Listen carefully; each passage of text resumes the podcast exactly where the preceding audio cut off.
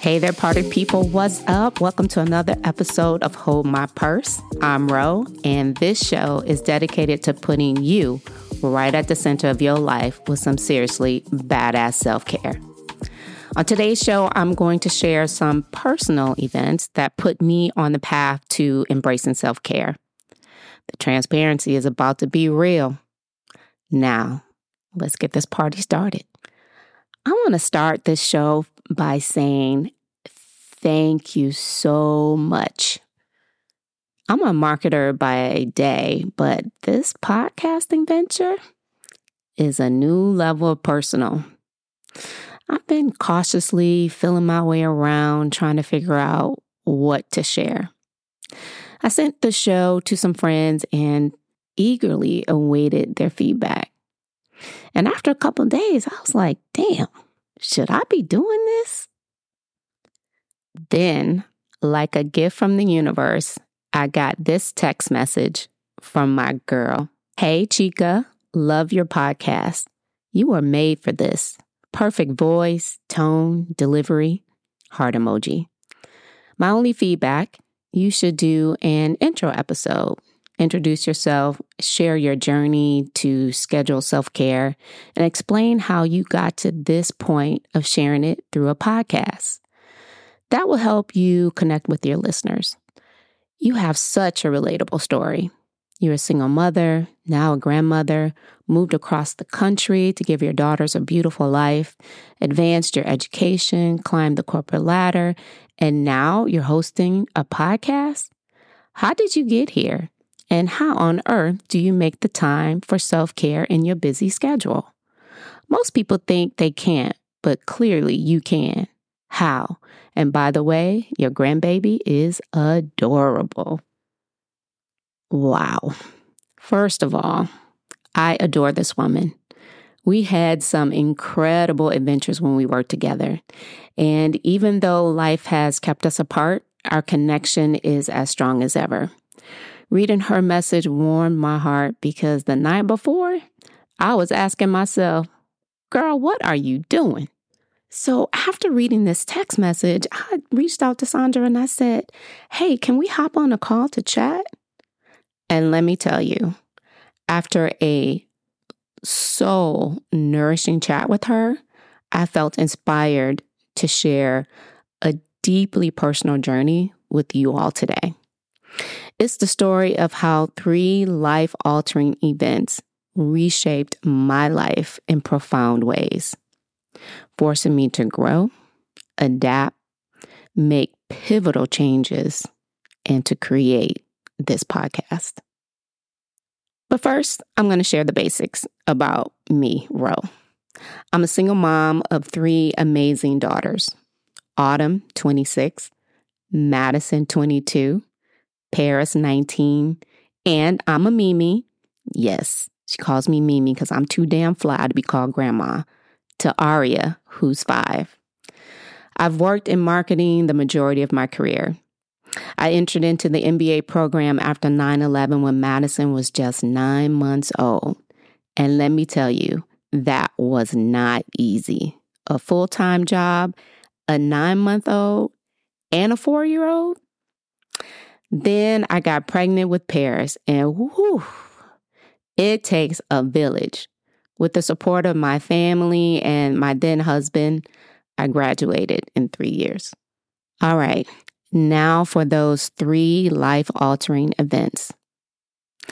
The first one was the passing of my mom, Andrea Nelson.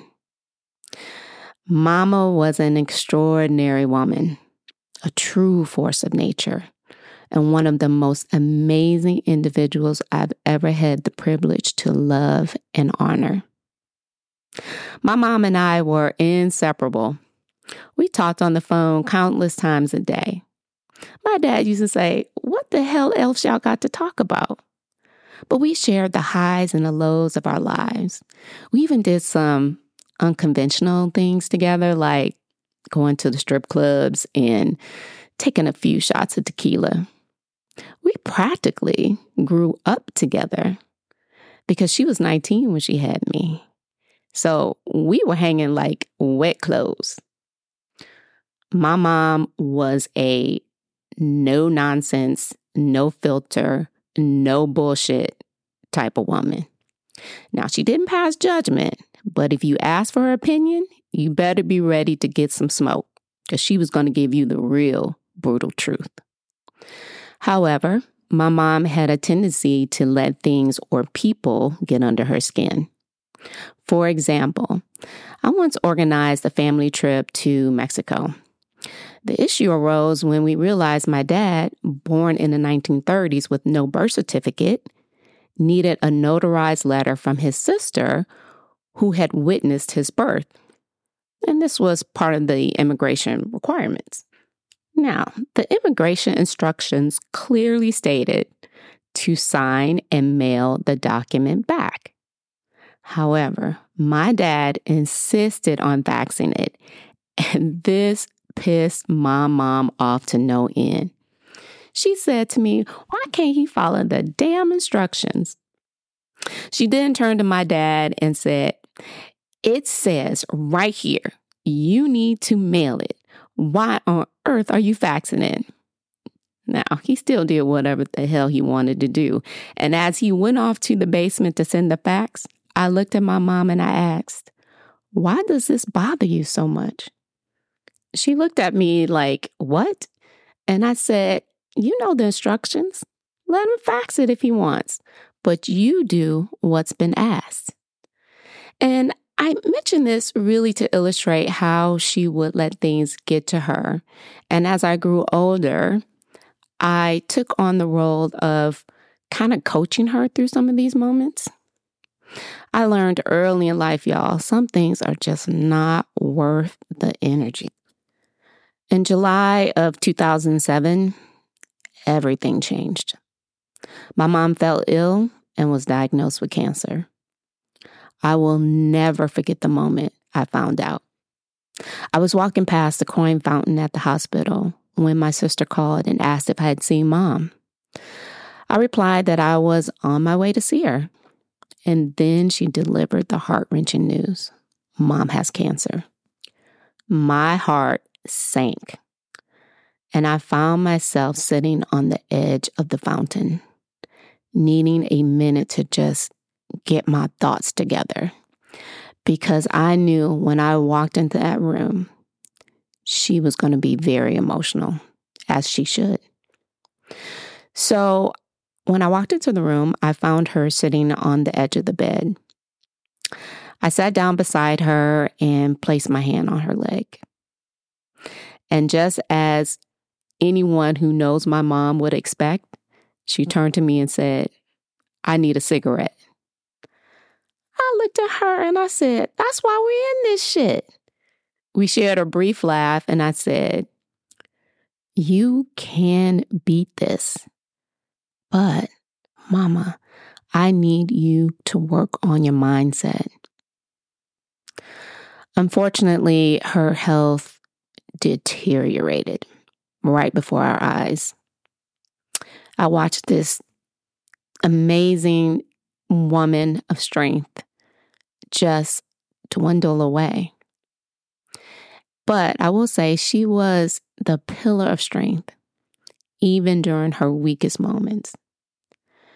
And I just gotta say, y'all, I cannot believe we have not found a cure for cancer. That shit is brutal. Two months later, on September the twenty-sixth, two thousand seven, my mom passed away from cancer.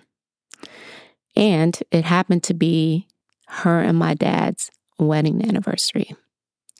Her journey through cancer taught me the invaluable lesson of resilience in the face of life's most brutal storms. And this one was a freaking hurricane. After her passing, I made a life-altering decision. I was going to move to California with my daughters. Michigan had become a place where I was constantly reminded of my mom, and I was trapped in a state of functioning depression. Now, let me be clear. it's not that I didn't want to think about her, but I couldn't see myself moving forward in life if I was in that state. I still think about her every single day. I can hear her laughter, and I can also hear her say, I need a cigarette. So I took a leap of faith, and I answered a job ad that eventually led me and my daughters to the sunny shores of California. Now, life as a single mom in California has been no walk in the park, but the experiences that we have had have been absolutely priceless. California's living really aligns perfectly with my quest for a healthier lifestyle. I'd always been an exercise enthusiast, but in Cali, oh yeah, I took it up a notch. I started the hot yoga, hiking, and cycling. With three daughters, I learned the importance of making time for self-care activities. My day kicks off at about four thirty a.m. for a morning workout. I'd squeeze in hot yoga on Sunday morning and cycle my way through fitness in the evening. So, my friends, you can make time for what truly matters to you. Now, living in Cali, there's no shortage of healthy food. It's everywhere. And my daughters, they made the most fantastic friends. They were active in sports. And honestly, just overall, the most calm and beautiful young ladies I've ever been around. And I'm not just saying that because they're my babies. Overall, the move to Cali has been the best decision I've ever made. It taught me the significance of embracing change, pursuing my dreams, and living my life truly in peace. So I said there were three events. The second life-altering event was a turbulent relationship with a narcissist. Doctor Dan Newharth writes in Psychology Today, terrified of feelings like or being viewed as a loser, narcissists use numerous approaches designed to devalue, minimize, and control other people. The narcissist's toolbox of tactics, they come naturally to them, and it's hard to spot. Well, let me just tell you, this joker was all things narcissist. Dehumanizing, gaslighting, intimidating, scapegoating, love bombing, breadcrumbing, labeling, you name it. I mean, this dude had me echoing the lyrics of Cardi B's Be Careful. You even got me tripping. You got me looking in the mirror different, thinking I'm flawed because you inconsistent. Oh yeah, Cardi B, oh, she was talking to me. Never in my life had I felt so small and unworthy. I have to give it to him, though. He was slick with it. I realized that I had to take responsibility for allowing this person to infiltrate my psyche and make me feel this way.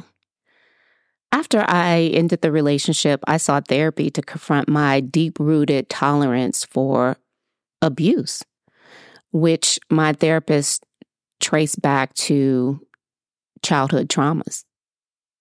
I came to understand that I needed to own who I am, establish boundaries, and at the first sign of nonsense, develop the gift of goodbye. As part of my healing journey, I made meditation and mindfulness a part of my daily routine so I can reclaim my sense of self. The third significant event that reshaped my life was a toxic work environment that I found myself in. Now, I've experienced my fair share of challenging workplaces, But one in particular was next level and completely drained the life out of me. I mean, the negativity and energy vampires in that company were overpowering. Whenever I voiced my opinion or shared my perspective, it was swiftly dismissed. You know the scene in A Few Good Men when Jack Nicholson says, "You can't handle the truth." Yep, that's what I was thinking about these folks. You can't handle the truth. So eventually, they let me go. The head of H R asked if I was okay. And to her surprise, my response was, "Honey, I'm relieved. I was miserable here." That ordeal left me grappling with severe anxiety as I had allowed external factors to infiltrate my being. I don't think I've ever been happy to be let go, but I danced my way all the way to my car. What I've come to realize from this experience is that I allowed that situation to derail who I am. I've taken the time for introspection, drawn on wisdom from the Stoics, and I have reclaimed my peace. Now, if I'm honest with myself, and sometimes that requires some reflection, I saw the red flags during the interview process, but chose to ignore them. The lesson I learned is clear. Trust your intuition. So you see, friends, through these three life-altering events, I have come to understand the incredible importance of self-care, resilience, self-worth, the creation of coping strategies, and establishing boundaries. They have forced me to evolve, adapt, and change. And it's through self-care I have found the strength to embrace growth and move forward. Now, here's my challenge to you, friends. Take a moment to reflect on your life's journey. Think about those pivotal moments that reshaped your path. How did you handle them? What strategies did you develop to find peace in the chaos? And if you're on that journey right now, remember that self-care is your compass to guide you through the storm. Embrace it and let it lead you to a place of strength, resilience, and growth. All right, it's that time in the show where Aria shares her thoughts and stories. And um, today she asked me to ask her some questions. So here's our conversation. Hey, Aria. Hey, Mimi. How are you? Good. How was school today? Good. Good? All right. So you came home from school and you said, "Mimi, I want to record today." And I said, "Okay, what do you want to talk about?" And you said you wanted to talk about Discovery Cube. All right. So tell everybody all about your adventurous trip to Discovery Cube this week. Right now? Right now. I think they want to listen. Okay. First, level one, I was... I came inside and then I saw Gracie at where the ice cream was. And who is Gracie? She was getting ice cream. Yep, and Gracie is your cousin, right? Yep. Okay. All right. And then what? And then level two, she, me and her went to the dance party. Oh, that's right. It was a pumpkin palooza and they had a dance party, right? Mm, yeah. Did you dance? Yes. What was your favorite part of the dance party? The pumpkin. And what was the pumpkin doing? Um, it was asking questions. Ooh, like what? Do you remember? No. You don't remember? Um, what else happened? Uh, Did they play music? Yes, my favorite. What was your favorite? The Thriller. Michael Jackson Thriller? You want to sing it? No. It's just a thriller. Mm. do it now. All right, all right. Well, uh, what else you want to say about it? Uh, that's all I gotta say. I want to thank y'all for all the Aria encouragement and support. I've been sharing y'all's comments, and she is loving it. My little human is a magical person. And I truly appreciate you making time to listen to my moments of growth and transformation. My hope is that my story inspires you to take care of yourself and find the strength within to navigate life in peace. Always remember that self-care is the key to resilience and personal growth. So let self-care be your ride or die companion on this wild journey we call life. Slay those challenges, conquer those obstacles, and as always, keep your self-care purse within arm's reach. Now, please do me a solid, like, share, and comment on this podcast, because my mission is to build a community of self-care warriors, one show at a time. Until next time, my fabulous friends, remember to put yourself first and hold my purse. Peace.